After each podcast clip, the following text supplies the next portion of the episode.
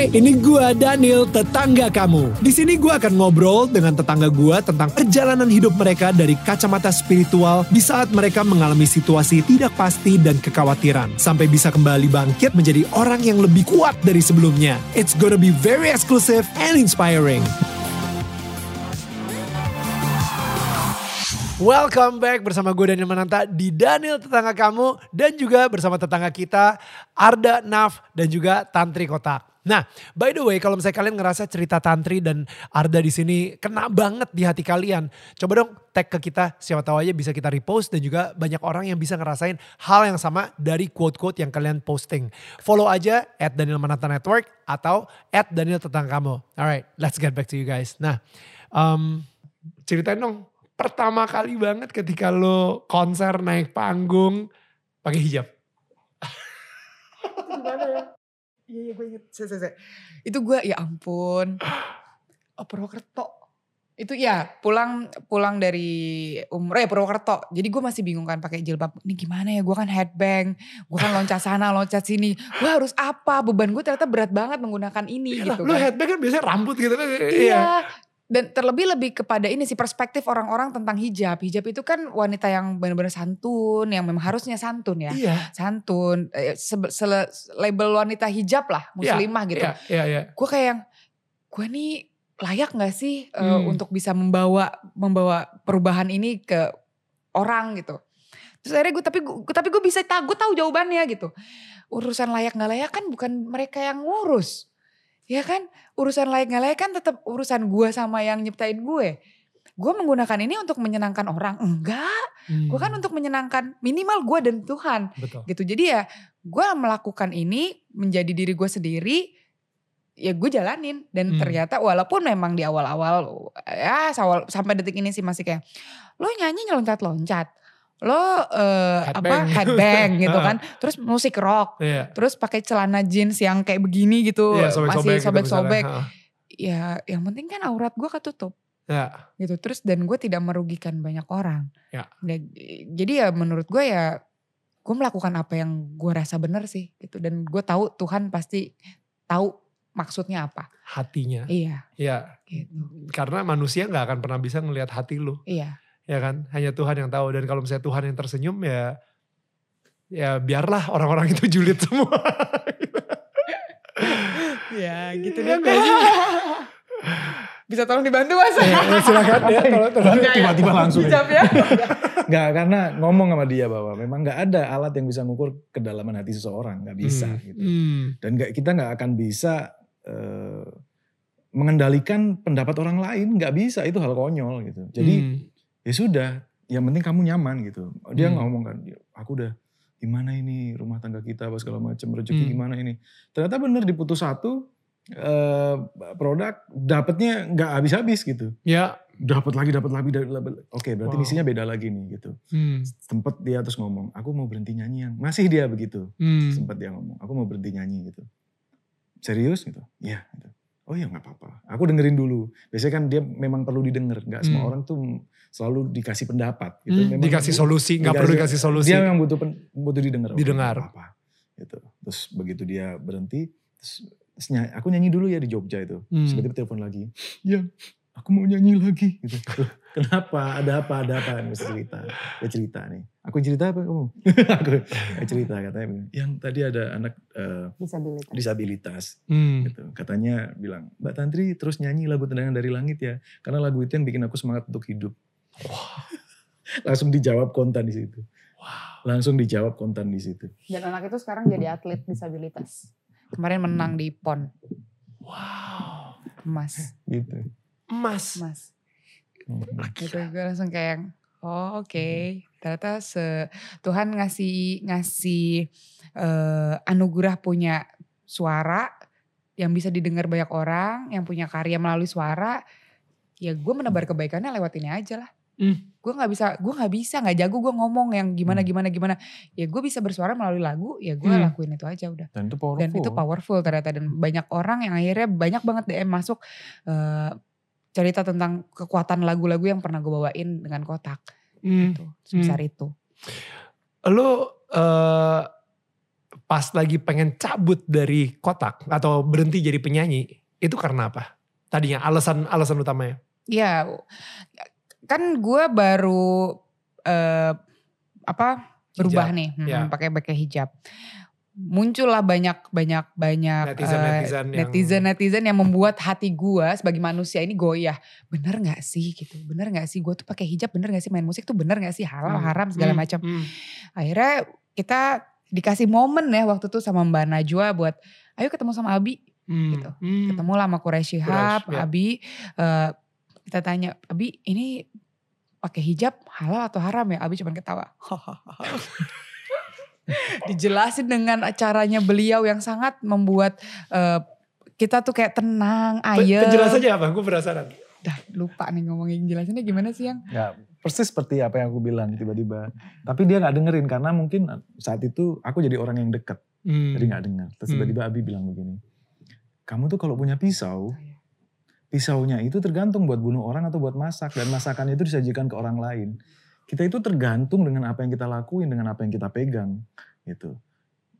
Ya. Ujiannya bisa dilihat itu ujian atau enggak gitu. Ya. Jadi macam-macam. Mungkin harus, oh sepele Mbak Tantri, Mas Arda kan nyanyi enak bisa ngibur. Belum tentu juga. Mungkin pemain sinetron segala macam ketika dimintain foto orang lain, dia happy terus orang yang dua detik waktunya untuk diluangkan tadi itu merubah hidupnya. Gue seneng banget ini Ya. dengan foto dua hari merubah hidupnya, moodnya Ya. dan itu ngerasa ngerasa bahwa oh iya ya gitu kita Ya. ada manfaat. Kita bukan merasa bahwa enggak terlalu kecil kalau ngomong hebat. Enggak, ternyata kalau kita menyadari bahwa misimu tuh apa? Hmm. Berarti misinya tantri itu di kotak, bawakan lagu-lagu, mempengaruhi orang, bikin orang senang, bikin Hmm. orang semangat. Itu sepowerful itu. Hmm. Mungkin di antara 10 ribu itu, 10 ribu yang nonton itu konser kita misalkan, dua orang itu ada yang hidupnya berubah. Ya. Kita nggak pernah bisa tahu gitu.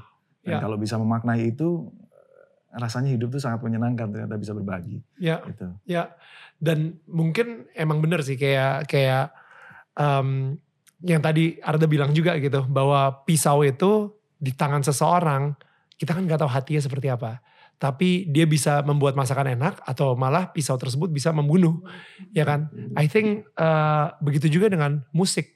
Musik itu sebenarnya hanya sebuah alat kan, alat yang bisa memberikan inspirasi ke orang atau alat yang bisa membuat orang pengen bunuh diri. tergantung berarti Tergantung musiknya seperti apa gitu. Lagunya, penyanyinya. Gue gue percaya ya bahwa musik itu ada sebuah spirit. Makanya lagu atau musik itu atau nyanyian tersebut udah dari zaman berapa ribu tahun sebelum kita ada gitu kan. Itu karena ada spiritnya. Jadi uh, the fact that lu menyanyi dengan dengan dengan segala spirit lo dan spirit tersebut uh, masuk atau menginspirasi si anak uh, disabilitas tersebut sampai akhirnya dia jadi juara uh, pon emas itu itu keren banget dan ini ini sebenarnya kata-kata aslinya dari inspirasi Mhm. in spirit Mhm. inspirasi ketika kita ngelakuin sesuatu we put our own spirit Mhm. ke dalam orang tersebut yang lagi ngedengerin, yang lagi nonton, yang kalau misalnya gue lagi nge-MC dia lagi dengerin kayak gitu. Jadi maksudnya we we give the our spirit a little bit ke dia gitu. Jadi kalau misalnya orang itu banyak dengan ke, kepahitan, kemarahan, spirit tersebut juga yang akan masuk ke orang tersebut gitu. Dan sekarang ini lu menggunakan musik untuk memasukkan spirit yang tadi itu yang udah dibersihkan sama Tuhan ke orang-orang yang lagi ngedengerin gitu dan menurut gue itu powerful banget kan Hmm, Iya benar-benar benar. Itu sayang banget kalau misalnya lu cabut dari dunia musik gitu maksud gue sayang banget kalau misalnya lu berhenti nyanyi gitu Iya iya iya. ya gak sih Iya benar-benar benar. Dan dan gue ngerasa kayak eh bego banget ya gue kemarin sempat mikir gitu gitu. Cuman memang harus melewati itu kan. pasti Akhirnya gue tahu kalau misalkan memang musik ini nih yang bisa yang bisa yang bisa apa ya maksudnya kayak kendaraan gue untuk bisa menebar kebaikan. Hmm. Dan akhirnya karena memang akhirnya gue mikir oke walaupun gue tetap main musik yang tadi seperti bilang sama Abi musik ini mau dijadiin ke arah mana nih? Musik yang baik atau musik yang membuat orang-orang jadi jadi Terjerumus. hilang? Ha-ha, jadi hilang kesadaran gitu. Akhirnya PR-nya gue adalah lagu-lagunya kotak ya memang liriknya di mana pun ya harus membuat orang menjadi lebih baik lagi. Ya. itu aja. Ya that's amazing that's Hmm. amazing. Lu kepikiran gak sih kalau misalnya lu cabut dari dunia seni gitu ya ketika lu bilang misalnya lu berhenti nyanyi lu mau jadi apa? Aduh Itu tuh, sumpah. Gue ya. kayak kayak gini, apa? eh gue tuh dikasih waktu 2 tahun pandemi ini tuh antara bersyukur, bersyukur gue malah. Oke. Karena mungkin ini salah satu doa di mana kemarin itu gue nggak ada istirahatnya. Ya. Kayak terjebak rutinitas. Gue tuh selama doa tuh selalu kenapa sih terjebak rutinitas? Gue harus butuh apa sih? Itu selalu doa gue selalu kayak gitu. Tiba-tiba jeng-jeng Pandemi. pandemi dan gue kayak ngerasa nggak sendirian karena semua orang kan ngerasain hal yang sama Betul. gitu. Di situ gue eh, kayak bikin apa ya namanya? Kayak mengolah lagi, mengolah lagi. Ini gue butuh momen ini untuk bisa bisa menggali potensi yang selama ini mungkin nggak pernah dikeluarin. Hmm. Terus juga kayak apa ya namanya? Momen yang bikin gue bisa ngobrol lebih banyak sama apa yang gue butuhin Oke. gitu. Jadi gue dua tahun itu kayak lumayan membuat gue tahu gitu, gue butuh apa dan pas lagi kalau misalnya dibayangin gue nggak bisa nyanyi, gue nggak tahu gue bakal jadi apa Nil. Hmm. Kalau misalnya gue kalau misalnya gue bener kayak kemarin gue mau cabut dari kotak terus gue nggak nyanyi lagi gue nggak tahu gue mau jadi apa karena ternyata gue butuh nyanyi Gila. sampai akhirnya gue bikin prank-prank itu tuh bukan bukan karena konten bukan itu karena meng- untuk untuk buat buat gue gitu buat buat mm, apa kehausan gue untuk bisa menghibur Ya, ya, ya, ya. ada kepuasan tersendiri di mana gue saat gue nyanyi orang-orang nggak kenal gue Ya. ya orang-orang nggak kenal gue gue cuma pengen menghibur doang dan tap- tapi di titik mereka tahu tuh gue kayak wow gue butuh ini ternyata gitu. Ya. gue butuh memuaskan orang gue butuh orang-orang tuh kayak ngerasa eh dengan lagu-lagu ini tuh bikin mereka tuh jadi happy tuh gue tuh seneng banget Ya. Ya. jadi gue nggak tahu kalau misalnya dibalikin lagi kalau lo nggak kalau lo nggak nyanyi gue lo mau jadi apa gue nggak tahu Gila ya. Kayak kayak. I think I think uh, lu benar-benar nyanyi untuk lu mempersembahkan ke orang-orang gitu. iya Bukan untuk mengambil kekayaan atau bukan untuk mengambil ketenaran. itu bonusnya Itu bonusnya. iya Tapi fokus pertama lu adalah lu justru pengen ngelayanin, lu Hmm. pengen mempersembahkan Mhm. suara lu untuk membuat orang-orang bahagia, Happy untuk membuat orang-orang happy, ter- uh, terinspirasi dan lain-lain gitu. Hmm. And uh, ya dan udah pasti ya kalau misalnya lu mempunyai hati yang melayani, ya yang ngurusin bonusnya itu Tuhan. iya betul Itu Tuhan yang akan ngasih ketenaran, Tuhan yang akan ngasih kekayaan, Tuhan yang akan ngasih udah pokoknya lu fokusnya adalah bagaimana cara gue bisa melayani dengan bakat yang Tuhan kasih ke gue gitu. iya benar Ya gila sih gue gue gak bisa ngebayangin sih kalau misalnya lu bukan jadi penyanyi gitu dan it- dan lebih sedihnya lagi lu tidak jadi penyanyi bukan karena disuruh sama Tuhan tapi karena dijulitin sama manusia. Godaannya biasa. godaan ya. Iya ya gak sih? Gila itu itu sedih banget gitu. Orang-orang yang mungkin mempunyai talenta atau bakat yang luar biasa cuman gara-gara eh, you know alasan di di dijulitin sama manusia-manusia atau netizen lainnya akhirnya dia yang ya udah deh biar mereka puas gue keluar ya itu Iya, kan kayak aduh betul. what a waste of talent gitu Betul. ya Godaan. godaannya ada di situ Ya, ya, ya. Bro, em, sekarang kita mau ngomongin soal eh, keluarga kalian ya, gila. YouTube kalian emang isinya prank semua ya? Kayak Enggak semua sih. Tantri Arda ya. Kalian kalau misalnya mau lihat please cek dan subscribe juga gitu Tantri Arda. It's it's uh, well, it's very uh, entertaining dan uh, tapi yang gue lihat itu ya kalian di situ sebagai suami istri gitu ya. em, solid banget sih. Maksudnya pernikahan kalian always been like this atau uh, jatuh bangunnya itu di mana? Oh jawab. silakan mas silakan So tapi ini sorry gue gue gue pengen jawab dikit sih karena gue yang jawab gitu. Enggak, based on tadi jawaban Tantri gitu. Di mana em, tadinya Tantri ngerasa kesepian dan kosong. Mhm. Dan dia menemukan eh, bahwa Arda bisa mengisi hal tersebut. Mhm. Tapi setelah kalian menikah, ternyata kekosongan itu ada. Mhm. Berarti jawabannya bukan Arda, Mhm. ya kan? Em, saat itu lu gimana? Pas ini awal-awal pernikahan dong, obviously. Em, what what what happened dari di lu nya sendiri? Di mana lu sendiri ternyata, man, padahal kan solusinya harusnya gue. Mhm. Kenapa dia masih kosong juga? Mhm. Itu terlalu egois sih malah justru sebenarnya. Kalau mempertanyakan lu harus berubah karena gua, lu harus kuat karena gua, Ah, udah ngomong gua gua ngomong gua gua udah udah egois, udah bukan pernikahan. Dia harus ngomong tentang kita gitu. Hmm. Artinya dicari solusinya apa ini gitu. Ternyata adalah rutinitas. Gak ada pekerjaan di dunia ini yang tidak butuh istirahat gitu. Hmm.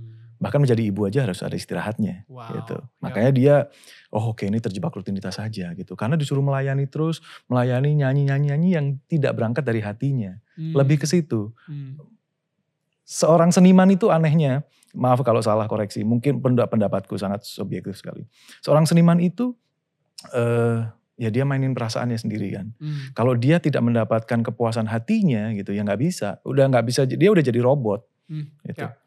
Makanya aku memfasilitasi dia dengan prank-prank kayak gitu-gitu. Hmm. Ayo kita bikin yuk. Kenapa? Kita masuk pernikahan. Masuk nikahan orang nggak dikenal. Bener-bener nggak dikenal. Gitu. Dan, dan bayangin nggak ngerasain. Jadi orang yang nonton pun ngerasain bahwa ikut deg-degan. Karena no setting dan sama sekali. Jadi kita masuk bener-bener nggak dikenal. Terus tiba-tiba nyanyi tiba-tiba pecah gitu.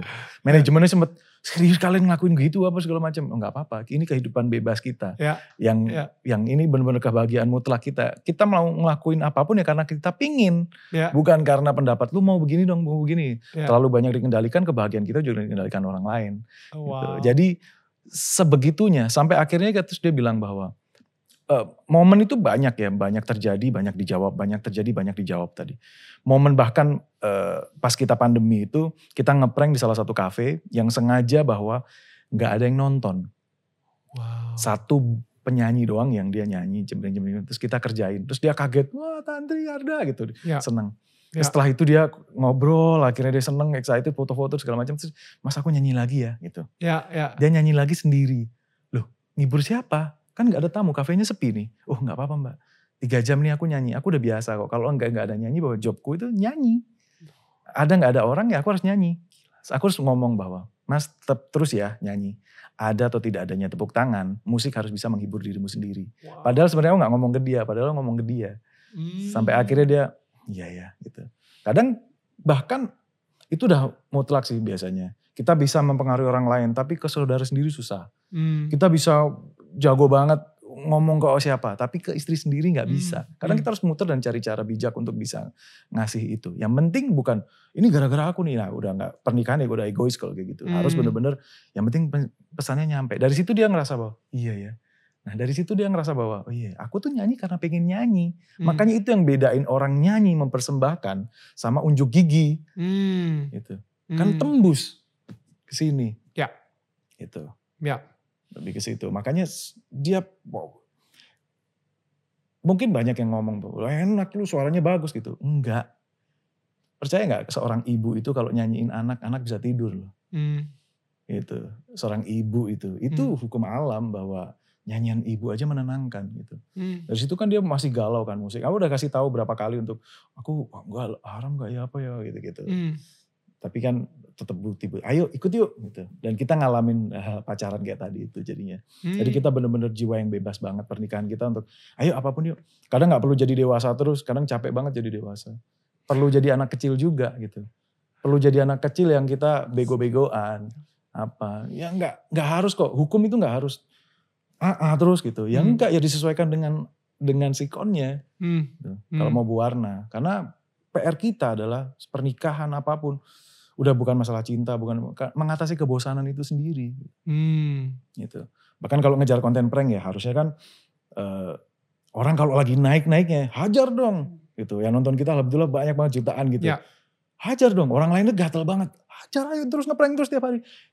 Tunggu dulu. Malah kadang kita benar-benar sudah mencapai apa, kita malah pengen berhenti dulu. Eh, Hmm. enggak dulu. Pelajaran kemarin jangan terulang lagi. Gitu. Hmm. Karena nanti, yang kalau ada- kita hajar terus, Ya, ya, jadi Kecewa rutinitas lagi. lagi. Jadi rutinitas lagi. kecewa lagi, Iya. kita nyalahin diri sendiri lagi. Message-nya nggak dapat Padahal lagi. ini tamasya kita juga ya. Tamasya. Bahkan Hmm. kita kalau orang, oh ngejar subscriber, sebulan ini kita libur.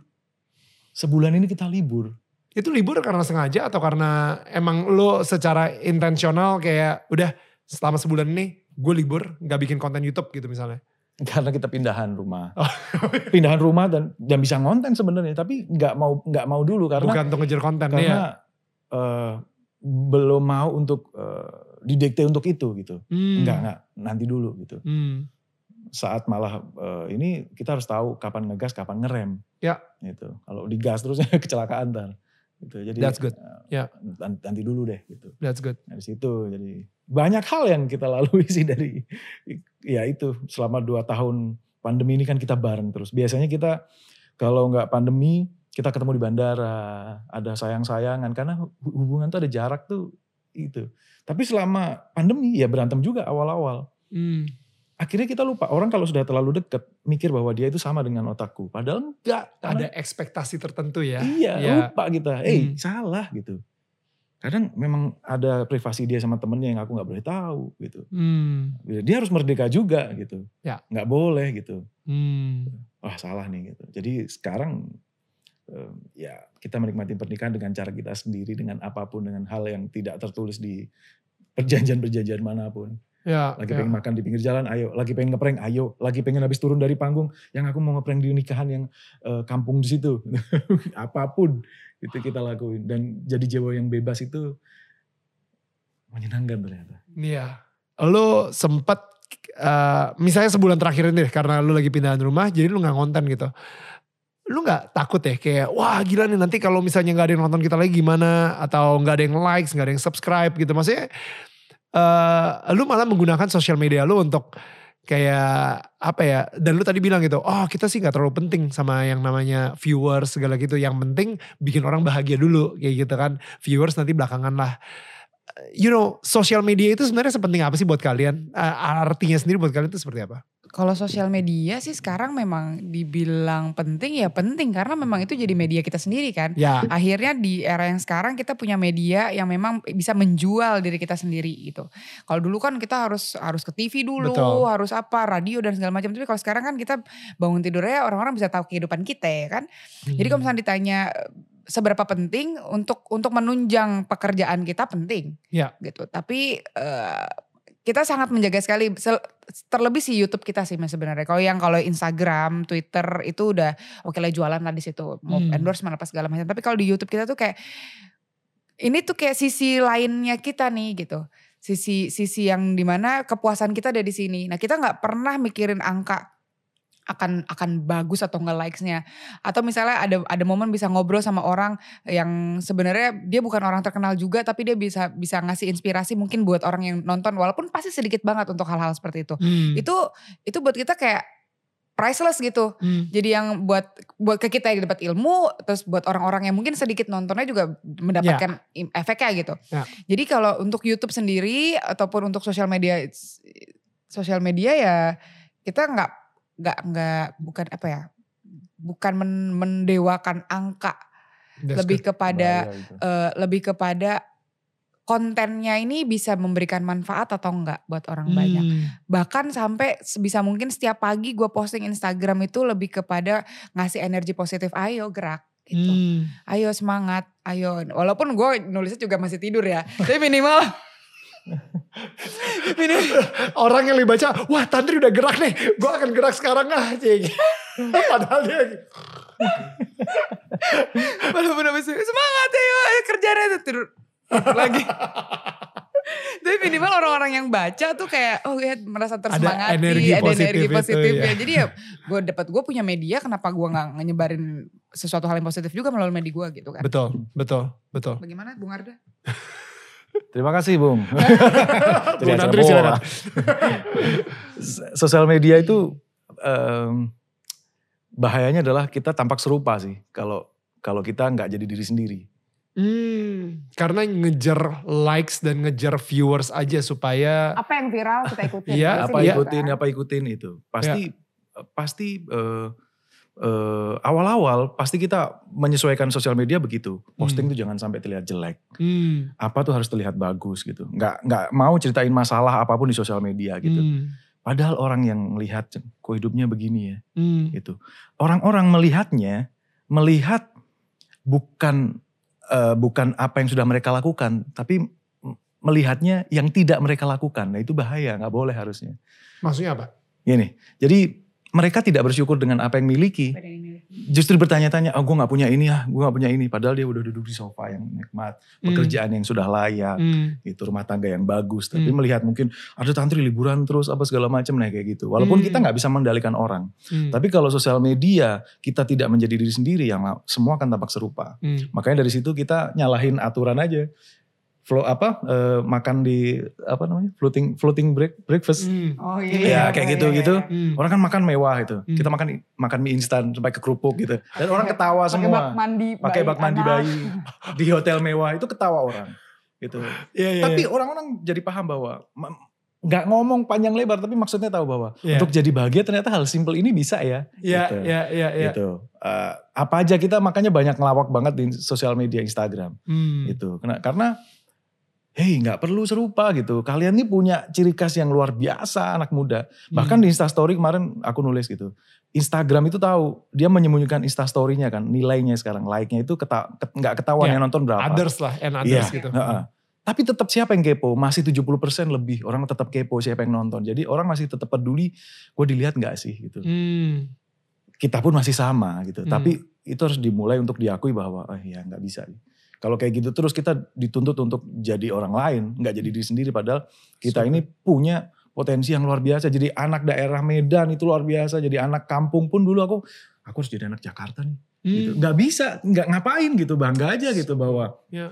gitu. Makanya sekarang kan akhirnya banyak konten-konten yang liburan ke mana, ke desa, ke sawah, makanan apa ditunjukin gitu. Mereka Hmm. bangga dengan dirinya sendiri dan terlihat berwarna kan sosial media begitu. Eh, ini makan di mana ini liburan ke mana apa segala Hmm. macam gitu. So good. Itu itu yang pengen kita eh, apa bilang ke orang-orang bahwa eh, like viewers tuh bonusnya nggak bisa dikendaliin gitu. Ya, Kalau mau mancing terus itu kayak jalan tol nggak ada ujungnya ya. itu Ya. capek nanti capek terus nggak ada tujuan capek gitu Hmm. nggak bisa maknain kerjaan gitu. jadi kita udah itu kita bonus makanya makanya kemarin bahkan yang kita sebulan nggak upload loh Hmm. mempertanyakan kita nanti viewersnya pasti jeblok kayaknya gitu. Hmm. ya udah nggak apa-apa tapi kita hap- kamu happy nggak setelah mau posting happy nggak kamu lucu sih ya udah posting Wow. Jebret. itu dulu gitu Kalian benar-benar tidak dikontrol oleh sosial media, tapi kalianlah yang mengontrol Berusaha. sosial media gitu. berusaha Hmm. berusaha ya karena karena itu sulit sekali kita explore aja mu- muncul apa di Hmm. eh, tiba-tiba di e- e-commerce tiba-tiba apa kita kan udah Hmm. bener-bener udah apa nih ketertarikan kita Ya. dituntut untuk ke situ terus Iya, kan iya, gitu. algoritmanya benar-benar kayak menuntun lo Iya. ke arah yang lo suka gitu. Jadi Iya, kayak kan? nggak mungkin gitu. bahkan di hidup pun sama kan gue pengen melihat aku pengen yang mobil ini Hmm. misal Tantri pengen banget eh, sebut Mini Cooper misalkan Hmm. di jalan kok aku ngeliat terus ya padahal Hmm. sebenarnya itu udah sering dia lihat Hmm. tapi dia fokusnya ke situ Hmm. sama kehidupan juga gitu mungkin kita ngelihatnya eh, apa yang pengen kita lihat sebenarnya banyak hal baik yang kita sebenarnya ter- ter- terjadi tapi kita nggak jemput Wow. gitu. Ya, that's so good. Gue penasaran, eh, da- kayak jujur ya, ini setelah kita ngobrol gini, gue gue jujur jarang banget ngobrol sama lu kayak gini gitu. Tapi gue jadi ngefans parah gitu sama lu. dah. Asli. Saya pulang Oke. dulu ya. Ya, gak apa-apa. Oke, oke. Oke. Bro, tapi asli deh, gue gua jadi ngefans parah gitu sama lo dan dan gue ngelihat kayak pembicara apa, lu ngomong bener dari hati banget dan very soulful lah kayak gitu. Gue gue penasaran sih sama journey lu sendiri gitu dengan dengan Allah, dengan Tuhan secara spiritual journey-nya sendiri gitu. Lo kayak gimana sih kayak karakter Tuhan di di hidup lu itu seperti apa sih kalau misalnya di Arda sendiri? waduh Silakan bang. salah ngomong berbuah kesombongan nih jadinya dan itu bahaya gitu kesombongan tuh kejahatan Hmm. nggak boleh itu Hmm. Eh, ternyata yang kita pikir penderitaan-penderitaan yang aku laluin misalkan dulu ini Tuhan menghukum Tuhan menghukum gitu Hmm. waktu itu ternyata itu adalah cara yang rasanya tidak enak sebetulnya untuk kita berpindah tempat gitu. Hmm. Oh ternyata dituntut ini, oh ternyata dituntut ini, gitu. Hmm. Ternyata dituntut untuk ke situ gitu. Jadi eh, akhirnya tahapan jadi manusia tuh ternyata mungkin kita mengalami, kita menderita, kita senang, dan ujung-ujungnya apa? Kita memper, kita eh, berbagi. Kalau udah berbagi apa? Manusia itu sebenarnya dituntut untuk satu sama lain untuk memperbaiki Hmm. sebenarnya. Hmm. Peradaban kan dari dulu coba, dari zaman dulu orang saling bunuh, Ya. tersinggung apa segala macam. Tapi ke sini ke sini peradaban membaikkan. Hmm. Itu sebenarnya fungsinya, peradaban fungsinya. Dan sampai segini ada yang bertikai nggak? Ada, gitu. Sedihnya adalah di sosial media itu yang benci, yang eh, hate speech itu lebih kencang daripada yang banyak yang ngomong tentang cinta. Betul. Itu jadi satu orang yang vokal itu rasanya merubah. Gila ini mau kiamat nih. Itu. Hmm. Hmm. Padahal kita Cuman- balik ya. ke dunia itu saya nanya jalan Pak, arah ke, oh ke sana Mas, ditunjukin sampai ayo Mas ini. Ya, ya, Banyak banget orang baik gitu. Jadi Ya. apa yang pengen kita lihat sebenarnya. ya. Jadi tadi itu menjawab kalau ah, tentang Tuhan kompleks banget ya gitu. Em, lu kapan tuh ketika lu tadi ngerasa wah ini pasti karena Tuhan lagi hukum gua, ini karena Tuhan lagi hukum gua, ini pasti karena kejadian ini nggak enak banget karena Tuhan lagi hukum gua.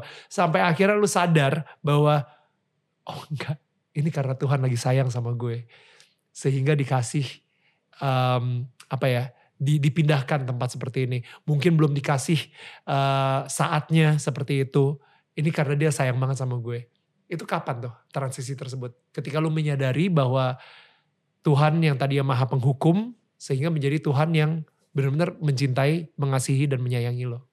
Saat kita diuji terus tiba-tiba dikasih hadiah dari apa yang kita sudah lalui gitu. Kan ujian kan sama kan kenaikan kelas, lulus Ya. dan segala macam. Ya. Tapi nilainya yang bisa diambil. Hmm. Kadang ada orang yang nilainya bagus, tapi setelah bagus, buat apa ya? Kok nggak ada manfaatnya kosong juga. Hmm. Tapi ada yang nilainya bagus, tapi ternyata Naik dengan kelas. kelulusannya dia naik kelas itu ternyata dia bisa berbagi ilmu ke yang lain. Hmm. Ternyata bisa berbagi perasaan ke yang lain. Hmm. Mengobati orang-orang termasuk kayak podcast begini. Hmm. Bukan lihat kan selalu untuk mungkin dari seribu orang yang nonton gitu, 10 orang aja yang nonton ternyata hidupnya lagi terpuruk saat ini mungkin dia bisa, oke nggak apa-apa ternyata aku nggak nggak hidupku nggak tragis-tragis amat kok.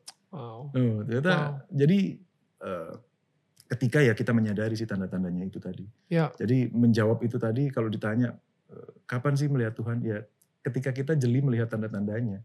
Hmm. Tanda-tandanya itu sudah ada sebenarnya. Gitu. That's amazing. That's amazing. Bener.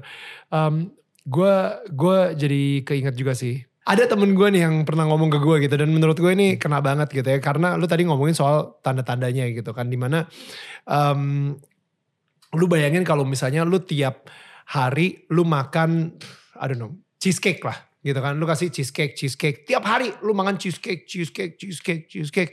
Satu hari lu dapat brownies. Brownies. Wow. Abis itu besoknya cheesecake, cheesecake, cheesecake, cheesecake, cheesecake, cheesecake, cheesecake. Sampai berapa bulan yang lu ingat apa? Brownies terus. Man, itu rasanya kayaknya enak banget. Nah, yang sampai akhirnya lu melupakan si cheesecake ini gitu. Ini yang terjadi sama kita ketika kita kadang-kadang terlalu mikirin misalnya Tuhan kasih kita kebaikan, kebaikan, kebaikan, kebaikan, kebaikan. Boom, ada satu musibah. Habis itu kebaikan, kebaikan, kebaikan, kebaikan. Pada akhirnya kita cuma ingetnya apa? Musibah itu terus. Mhm. Kenapa kita ingatnya musibah itu terus gitu? Kayaknya kita mikirnya, man, em, kenapa Tuhan jahat banget sama gue? Sedangkan lu melupakan sih kebaikan, kebaikan, kebaikan itu terus gitu. Dan tadi ketika lu ngomong soal perhatikan lagi tanda-tandanya. Sebenarnya ketika lu bisa fokus lagi sama si kebaikan itu, banyak banget. Dan musibah itu sebenarnya gak ada apa-apanya sama kebaikan-kebaikan yang telah kita terima gitu. Mhm. Ya gak sih? And sebegitu cintanya Tuhan itu sama kita gitu. Bukannya kayak dia nungguin, wah ini kalau misalnya dia salah dikit nih bakal gue hukum gitu. You know what I mean? Karena image itu kan sering banget ya terjadi gitu di kita gitu. Karena kita terlalu, mungkin kita sama manusia yang lain juga kayak gitu gitu. Jadi em, ya itu sih gue jadi keinget ketika lu tadi ngomong soal itu. Analoginya asik sih, cheesecake, cheesecake. Hmm. Iya, iya. Memang manusia kan kayaknya eh, kita masa kecil aja mesti mengingatnya hal yang membahagiakan atau hal yang paling buruk kan. Dan Hmm. itu wajar sih.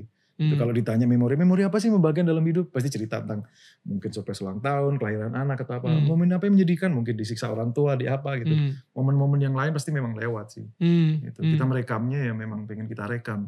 Hmm. Di situ mungkin. Tapi ketika kita bisa fokus Iya. sama momen-momen yang kebaikan, kebaikan, kebaikan terse- tersebut gitu ya. Feeling gue hidup kita pun juga akan lebih baik gitu. Makanya I think um, emang bener kayak uh, ketika pagi lo ngasih taruh di sosial media, abis itu lo kayak memberikan energi positif. Itu kan salah satu bentuk bersyukur juga gitu ya gak sih? Kayak- gitu. Ya memulai hari dengan bersyukur gitu misalnya itu menurut gue itu keren banget aja sih. Anyway, um, Kotak kapan ngeluarin album baru? Rencananya tahun ini, alhamdulillah kita dapat kesempatan buat eh, ngisi soundtracknya Gatot Kaca. Oh iya iya yang filmnya bakal Mm-mm. keluar ini ya. Iya, Iya, iya. terus nanti full albumnya, eh enggak bukan full album sih, mini EP EP. Oke, Mini album itu pertengahan tahun ini, doakan. oke pertengahan tahun ini ya. Itu ada perbedaan nggak sekarang setelah lu berhijab dengan eh, album yang sebelumnya gitu? Ada. Kalau dari segi lirik udah pasti sih. Kalau lirik memang sekarang semenjak gue berhijab, eh, gue bagian bagian apa namanya penulisan Quality penggarapan control. liriknya. ha. Oh, oh, Gitu. maksudnya lu lu yang nulis liriknya juga, Nulis bukannya liriknya di, di di album itu ya. Jadi ada dua album setelah gue berhijab tuh memang full lirik gue yang tulis karena gue gue takut gitu eh, pas lagi memang lagu yang gue nyanyiin tuh memang tidak sesuai tidak dengan sesuai dengan ya gitu. Jadi ya memang untuk di album ini ini rencananya albumnya nanti album identitas eh kok identitas. Albumnya tuh 18 plus. Jadi kayak digitalisasi di mata anak-anak kotak lah. Gitu. Jadi usia usia kotak kan kebetulan 18 tahun di tahun Hmm. ini. Nah, kita bikin album judul 18 plus. Oh, Jadi, judul albumnya 18 Judul plus. albumnya 18 plus. Konsep temanya tuh digital, digitalisasi. Jadi Oke. kita melihat eh, beberapa beberapa tema yang kita tangkap selama kita masuk ke era digital. Wow. Gitu. Oke, I'm excited. I'm Thank excited. you. Tunggu ya. Tapi yang dengerin gak perlu 18 plus Nggak kan? perlu dong, nggak perlu, nggak perlu. Kalau umur 14 juga boleh. Boleh. Iya. Kalau iya. punya adik 4 tahun tinggal tambah aja. Iya, Jadi bener. dengerin berdua kan bisa lah. Bagus. bisa, bisa, bisa. I love it. Yes, okay. Um, Arda, Tantri, thank you so much. Really, um, I think, I think uh, udah kita wrap up di situ dulu aja. Gila, it's uh, gue dapat baik banget. Serius, gue dapat ilmu baru baik banget. Gue dapat pelajaran hidup baik banget dari uh, Arda dan juga Tantri juga dan kayak gila sih gue lu mungkin bisa ngerasain ya excitement gue gitu ketika ngedengar cerita-cerita hidup kalian yang benar-benar kayak wow you know like uh, it's it's so good so um, you know again gue pengen bilang kepada semua tetangga gue di sini kalau misalnya kalian ngerasa ada satu kata satu quote yang keren banget men langsung aja tag di at Daniel Manata Network atau di at Tantri Syalindri, Mhm, bener ya? betul. Sama at di Arda Naf. Naf. Hmm. Nah, dan lu bisa tag ke mereka, siapa tahu aja akan di repost sama mereka gitu kan. Nah, ya kan. Triknya adalah eh, kalau lu nge-tag Tantri, ya quote-nya Arda. Jadi kan bakal gak enak gitu kan. Ah, gue repost deh biar dilihat sayang suami. Kayak gitu. Itu triknya gitu. Nah, kalau apa- kalau misalnya ada quote-nya Tantri yang keren, lu tagnya Arda. Nah. Gitu kan. Kok kamu gak nge-post sih? Itu kan aku quote-nya bijak banget. Nah, kayak gitu. Bisa.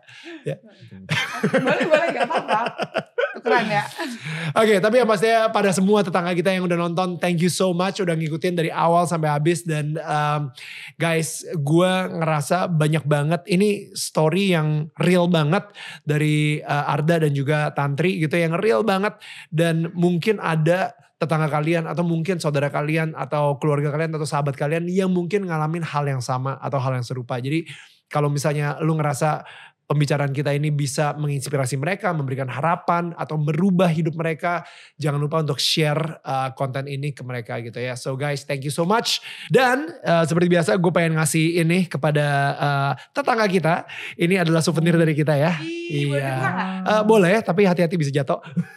Bentuknya ini sih. Jadi kalau misalnya lu gak mau buka gak apa-apa. Bentuknya ini. Oke, oke, oke. Um, ini basically uh, gue selalu ngeliat kalau misalnya kalian sendiri itu semua tamu yang gue undang itu kebanyakan emang udah punya cahaya gitu di rumah mereka. Jadi ini ada simbolisasi gitu ya. Lu ini lilin, lu tinggal biarkan mudah-mudahan cahaya di rumah lu bisa menerangi rumah-rumah lainnya Amin. juga Amin, gitu amin, sehingga amin. kalian menjadi uh, tetangga yang saling menyangga bukan menyanggah. Iya, Yeay, gitu kan? Alright, see you guys next week. Bye guys. Thank you so much guys sudah mendengarkan podcast Daniel Tetangga Kamu. Dan jangan lupa di follow podcastnya dan share ke sosial media kalian menggunakan hashtag Daniel Tetangga Kamu. Sebisa mungkin gue akan repost keseruan kalian ketika lagi mendengarkan podcast ini.